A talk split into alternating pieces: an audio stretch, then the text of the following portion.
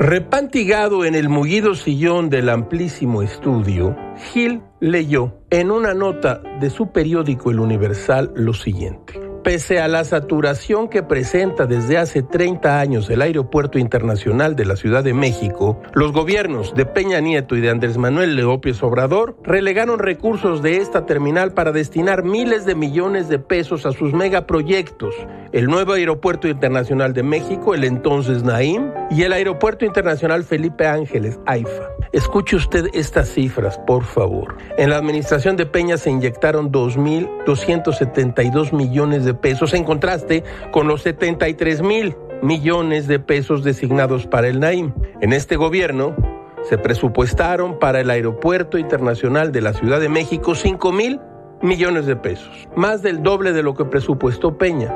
Pero para el AIFA se etiquetaron 89.586 millones de pesos, con ampliaciones hasta los 116 mil millones. O sea, el aeropuerto en funciones les importó menos a Peña y a López Obrador que sus proyectos exenales. Las consecuencias las tiene usted a la vista. Que se arreglen como puedan, muy pronto tendremos un gran aeropuerto. López tiró a la basura el Naim y puso el dinero en el Felipe Ángeles, un aeropuerto fantasma que traen a tirones las aerolíneas, la Secretaría de Gobernación, empresarios codiciosos y otros. Así las casas, muletilla patrocinada por Bartlett, el presidente cuentista hace historias breves, sorprendentes, de finales inesperados. Un cuentista de fuste y fusta. Todo, todo es muy raro, caracho. Como diría Cicerón, estemos siempre a punto para contradecir sin obstinación y dejarnos contradecir sin irritación.